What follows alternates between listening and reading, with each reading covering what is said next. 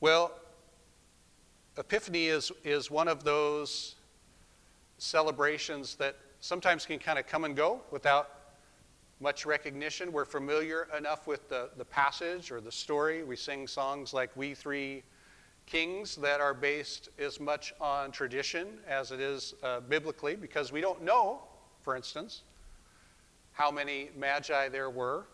Um, and the idea of them being kings of regions is, is something kind of added on uh, through history and through tradition.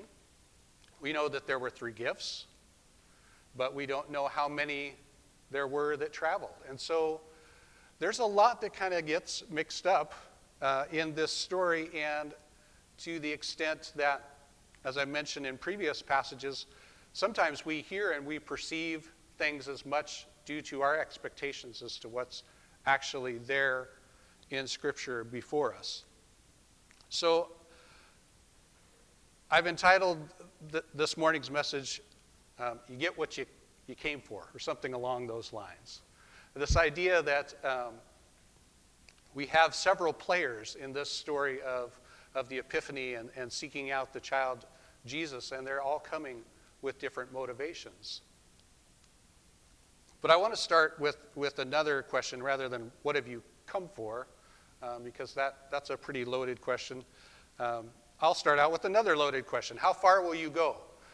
How far will you go? Now, uh, a few years back, um, actually more, more than I care to admit, there was a, a, popular movie. I know my wife saw it with a friend of hers, and there was a, in this movie, there was a song that was featured by a group called the Proclaimers, which I believe were from, from down under.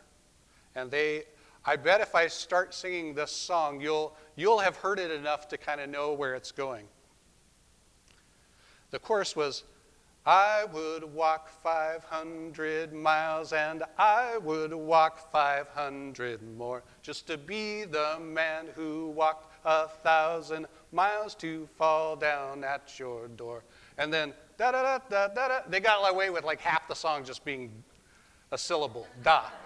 So hey, if you can get away with it and make a hit record by doing that, I would say go for it. I would walk 500. And I think the reason that it was a popular song, it, it was, it was attached to a movie that was kind of quirky and had a, had a, a romantic angle uh, to it as well. It was Benny and Joon, I believe was the name of the, the movie. Um, but we, we like that romantic idea of going to great lengths to express love to some, someone else.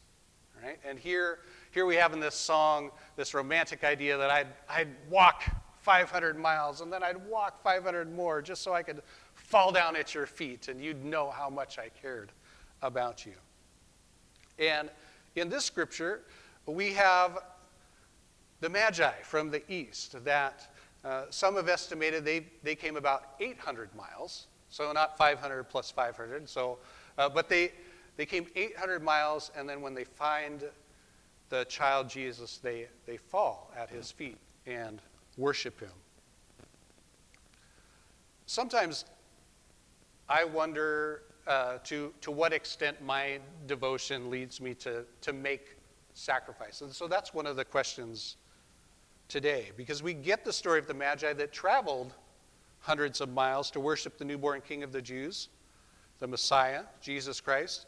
But we also have characters in the story that, that couldn't be bothered to go from Jerusalem to Bethlehem, which is six miles. You could, you could walk that in an afternoon. And if you're the king, you don't actually have to do the walking yourself. You probably have somebody carry you in a litter or ride a chariot or, or whatever your preferred means of transportation might be.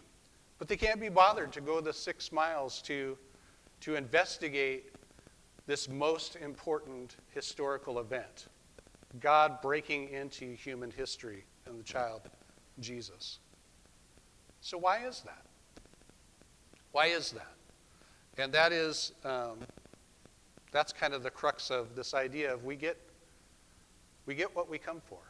And our, our motivations do affect not only what we seek out, but what we receive once we get there. So, the first question I think that helps me introspectively kind of think about what are my motivations? What, what am I coming for? Would be where is my gaze? Where is my gaze? Am, am I watchful or am I wary? And those two things can look the same, but I know in my heart that they're very different. If I'm watchful, then I take on kind of the attitude of the Magi, seeing the signs of the time, being prayerful, investigating Scripture, expectant. That's the attitude of the, the Magi. Now, I don't know how many of you saw or attempted to see the Bethlehem star, the convergence of the planets, back in December. Did anybody wander outside around December 20th, 21st? I, I did. How many of you were a little underwhelmed? I was a little, I was a little underwhelmed. I, I, I was expecting, you know, again, what we see and what we perceive are, are shaped by a whole lot of things other than just Scripture. You know, so when we get the when we get the holiday cards that have the wise men traveling on their camels, and there's Beth, you know, Bethlehem kind of set up like a little Hallmark village, and and there's a huge star with like a beam of light down on. This is the house, right? This is where to go, and and so all these things are playing in our imaginations, and I'm wandering outside with my father-in-law and and my daughter because I got them excited. Kim wasn't wasn't really on board with that. I was like, come on, we got to go outside. We got to see this, right? Star of Bethlehem, you know, Jupiter and Saturn. And, and I got out there and I was like, well, yeah, I, they're really close together, but I thought they would be more overlapping and they'd be brighter. And I was just underwhelmed. But that got me, you know, the internet is a wonderful thing. You can just follow down all sorts of rabbit trails. So I'm looking up YouTube videos about, about you know, the original Star of Bethlehem and what it might have been and convergence of, of stars and planets. And as far as I could tell from my research, the, the best explanation of a natural phenomenon that might have caused the Star of Bethlehem would be something like this convergence of planets, which in some ways makes a lot more sense to me as to why we read in Scripture that the wise men saw it at a certain point that started their journey of hundreds and hundreds of miles. And then they get to Jerusalem, and everybody there is kind of clueless, right? They're like, what are, you, what are you talking about? Well, we saw his star in the east, or we saw his sign in the heavens, right? Now, literally, a star could be the convergence of planets. And just like this last December, with the, with the convergence of Jupiter and Saturn, you, you could have missed it, right? Even if you were outside and somebody said, no, it's that, that's it over there. That's the sign. You might have gone, eh. but these were, these were wise men from the east that were, it was part of their religious observance to observe the heavens and to try to interpret the signs that they saw in the heavens. And it's not all um, it's not all astrology or something that's negative because they were kind of viewed as proto scientists, as astronomers. And we even get in passages in Job about how the Lord, you know, named the constellations and is, and is displaying forth his wonders every day, and that even, even creation and the stars can, can speak to us as his people as a general revelation. Never to supplant Scripture, certainly, or the incarnate Word of God in Jesus Christ, but, but that we can see signs in the heavens, and they, they might be something that lead us closer to God. Now, certainly, these individuals from the East, they saw something that indicated to them God was doing something significant. Um, last thing I want to say of my research down the rabbit hole some have suggested that they came from Babylon and that they were actually descendants of the Jews from, um, from the time some 600 years earlier when the Jewish people were sent to Babylon in exile. And we get the stories of Daniel and the wise men in the king's court. And they not only were steeped in Hebrew scripture, but also learned of the sciences of the people of that time in Babylon. And they were kind of the leading, I don't know, kind of secular realm of, of knowledge at that time. So being able to blend those two together and interpret what they saw in the sky as something that was significant to them and their religious tradition. Uh, you know, Daniel, for one, he never went back to the Holy Land. There were other people that came back and reestablished the nation, but, but he and his descendants presumably did not. So that's all speculation, right? And it's, it's a weak argument to make an argument from silence in Scripture, but I just wanted to bring that up in, in terms of that's a plausible explanation as to why the wise men could show up and say, hey, this great thing has happened, and you've got Herod and all of Jerusalem going, what? What are you talking about? Right? Because that, that part never made sense to me, that if it looked like the Hallmark card with the giant beam of light, that that would be kind of hard to miss, right? All right. So for it to be a smaller sign like that, like we saw the convergence of Jupiter and Saturn, you would have to be watchful. Right? And that's significant to me because in the, in the Gospels and in Jesus' teaching, we get plenty of parables about we as God's people needing to be watchful, to understand the signs of the times, to be, uh, to be thinking theologically and not just politically or socially, to be considering what is, what is God doing in all of this. And if we're watchful and we're expectant that God is active not only in our lives personally, but in our lives collectively, then, then that puts us in a different stance. That makes us individuals that, um, that are watchful. Now, like I said, it can, it can look a lot like its cousin being wary. Herod was wary. being fearful of, of any change, of any disturbance in the status quo. Uh, Herod was not a good, we use a good leader in the sense that he was very effective, but he was effective in his ruthlessness. And some of you may be aware a little bit of his history and his reputation. Um, Caesar Augustus, the Caesar that at that time, said it was, it was more advantageous to be a pig in Herod's household than it was to be his son. Because as an observant Jew, you wouldn't kill the pig to eat it and have bacon or pork chops or whatever.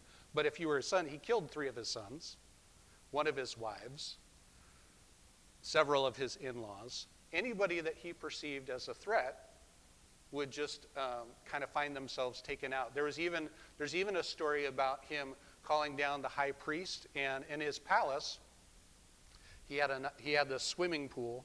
And, and for some reason, I guess if the king, and you're the high priest, and the king invites you for a dip in the pool, you go.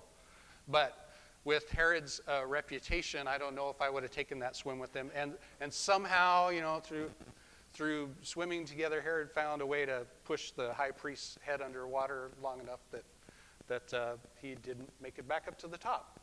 So Herod had a way of dealing with those that he perceived as a threat. Because when he looked out, rather than being watchful, he was wary. And when we're wary, we're not only looking for threats, um, that we're, we're coming at it from a standpoint of, of kind of how is this going to affect me, right? And it can be a, a selfish motivation, or at least self absorbed. Like I'm not so I'm not so concerned about the circumstances as much as how it's going to change my life, how it's going to affect me. And we can become distracted and unobservant because when your gaze is inward and you're wary, it's hard to be watchful in the way that's expectant for God to move. So, where is our gaze this morning? Are we watchful or are we wary? Are we looking out with faith, or are we be concerned so much by what's going on around us that, that we've turned inward? Now, another thing of note is that this is a story we get in Matthew's gospel that we don't get in Luke. And we talked about that difference a couple weeks ago, but I just want to reiterate. Remember, Matthew's audience was primarily Jewish people, and he wants to convince them of the significance of Jesus as the Messiah. And so we get some echoes back to ancient Israel and uh, being in Egypt and coming out of Egypt. And if you'll recall, prior to all of the 10 plagues, prior to um, anything going really bad for the Hebrew children in, in Egypt, that called that where, where God called Moses to lead them out. You have in Exodus 1 and 2, Pharaoh's getting nervous about this group of people that he's got down in the land of Goshen getting larger and larger and larger and larger. Right? The Lord was blessing the nation of Israel in Egypt. And the Pharaoh gets threatened. He's, he's looking at him. He says, Hey, if they get too large, like they're, they're going to be a threat, right? So he's looking at them warily rather than saying, Oh, God is blessing this group of people. I wonder, I wonder how it is that they're being so blessed. No, he sees them as a threat. And so the Pharaoh at that time, in Exodus 1 and 2, it explains that his solution is do you remember? Throw all, throw all the infant into the Nile, right? And that's why we get the story of Moses in the in the bulrushes in the in the basket that was tarred and, and sent down by his mother, and then from from there the rest of the story. So Matthew is trying to draw out these parallels. Right? So it would make sense that he would mention this story because when the original Jewish hearers are hearing Herod, they would also be thinking back to other aspects of their history as a people and thinking about Pharaoh and the slaughter of the innocents. Now, we're not going to get into the story of Herod sending uh, those to, to kill the, the babies in, in the surrounding area because that's not part of today's story, but that parallel, just wanted to draw that out. So that's the first question. Where is our gaze? And the second one is, what have we come for? What have we come for? Is it, is it to worship, or are we motivated by what we want? Is it worship, or are we motivated by what we want? Now, we're always going to have a mixture of those two motivations in us. Because, in fact, God asks us to come with our wants. The key is, for me, is what takes priority. What's, what's my focus on? Um, in fact, we get in Scripture such admonitions, in, like in James 4 2 and 3. You have not because you ask not. Right? So that's God saying, hey, ask, ask me. If there's something you need, ask me for it. And Jesus, later in Matthew's gospel, where he's teaching uh, he's teaching about prayer and about coming to God. And he says, hey, if you as, as, as evil people, I don't know if I'd want to be referred that, to that way, as, but Jesus did that to his congregation. He said, if you as evil people and as parents understand what it is to give good things to your children when you ask for them, how much more so will God the Heavenly Father give you good things if you ask Him? Right? So so it's not that God isn't asking us to ask, it's that I know in my, in my own experience, I can get into a habit of, of asking so much, especially if it's something I'm really fervent in prayer over, that that dominates. And then pretty much my prayer time just becomes my list of, God, here's the things that, that I want. Here's what you need to do for me in order for me to feel good about this relationship. That's hard, right? We understand that in other relationships. If you've got a friend that only calls you up or only invites you out to coffee when they have something they want you to, you to do for them, or they have some need they want to share with you, but when it comes time to reciprocate a little bit and you start to share a little bit about, well, here's what's going on for me, and they kind of shut down, it doesn't feel good, right? Now, God's much bigger than that right? That was the point Jesus was making. He's saying, if that's how we are in our relationships, how much more is God's grace bigger than all that, to want to give you good in spite of yourself. Um, I'm, not, I'm not suggesting that, that God somehow gets frustrated with us just coming with our wants. But I think there's a part of him saying, hey, this, this relationship could be about so much more than just a vending machine approach to, to this relationship, where, where if you, do, you feel like you do the right things, then, I'll bless you. And no, like, I want to bless you anyway, right? I want you to come when you have a legitimate need because that's part of this relationship. And every good thing comes from, from God. But let's not miss this aspect of worship. What is worship? Well, the Magi give us, give us a hint. They come at a great distance, a great expense, to see this Messiah that's largely ignored or missed by his own people. They're clueless as to what's happening in their time and in their own backyard.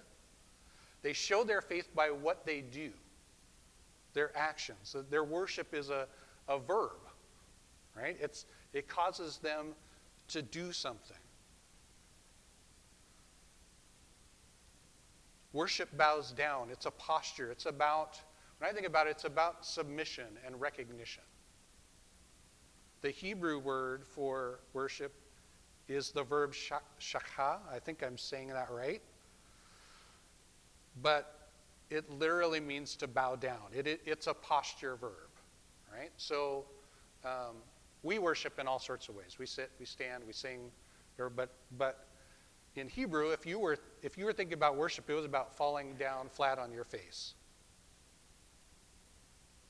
Now, if an important individual were to walk in this room, a celebrity or a politician, um, I know there's somebody in the back, back of the room that if, if the K pop group BTS were to walk in right now, there would be a certain response.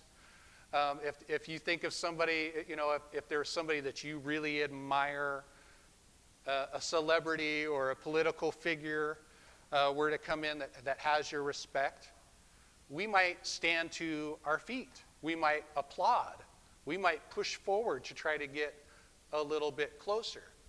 But if Jesus were to physically walk into this room, Scripture tells us we would have one response, and that would be to fall flat on our faces because, because of the glory and the understanding of who Christ is. Now, I'm guessing that these magi, when they showed up at the house, they were probably thinking they, they were the important ones. They had the gifts. They, they were coming with something. And then they see this child, and there was something about the child. We don't know what it is. I mean, in paintings and stuff, they, they kind of put this halo or this glow around the child. I don't suspect that is what was going on. But there was something about the Spirit being in that place. That when they came in, it says they bowed, they fell down and worshiped him, worshiped the child. I find that that's true for myself. Sometimes I have certain expectations coming into a situation, and then there's something about the presence of God in a certain place that just causes me to set all those expectations aside and I just have to worship. I might physically sit down or take a different posture, but, but more than anything, it's just a recognition of, whoa, God is here. I'm not in charge. Whatever I thought was the agenda for the day has changed.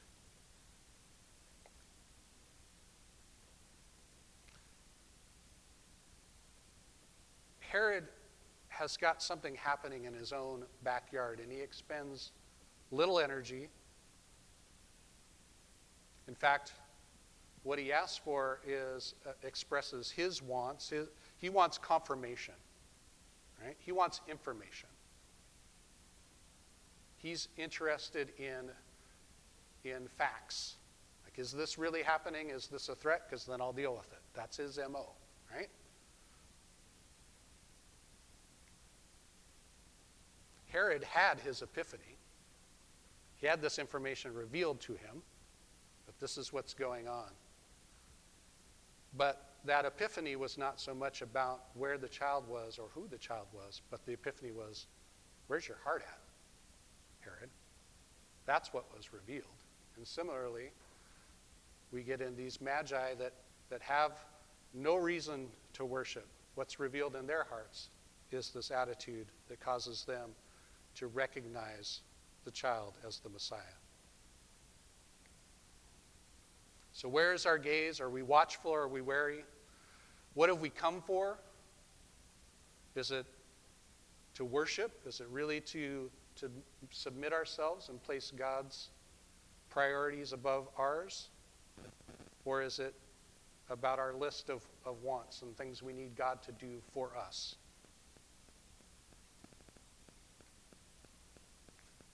Jesus has come. It's something we look back on now as the Epiphany. He's coming again. But as we observe his coming, his epiphany, Jesus' epiphany reveals something to us as well if we look. What is my motivation in the relationship that I have with the Lord?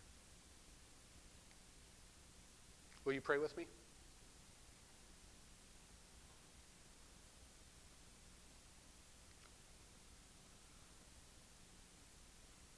Jesus, we come this morning to worship you. You know that we come with a mixture of motivations. There are things that we would very much desire for you to do on our behalf or for our families, for those we love and care about, for our world. We pray for peace. We pray for your love and grace to, to transcend our divisiveness. There's lots of things that we, we would like to see you bring to us. But Lord, this story of the Magi reminds us that, that we too are to bring a gift. And that gift is ourselves our motivations. If they're impure, Lord, reveal that to us so that we can confess that and move further into relationship with you. Lord, we want something beyond just the surface relationship with you where you're, you're healing, you're saving, you're restoring. Um, we would like something deeper that does demand something of us. Because we understand from our own relationships with one another that that that's a greater depth of relationship to have some reciprocation, to have some investment in one another. We know that you're invested in us. You sent your son Jesus, Father God. We pray that we would be invested as well. So hear our prayer, hear our hearts. In the name of the Father, Son, and Holy Spirit, we pray. Amen. Amen. Our hymn of response is, O come, all ye faithful.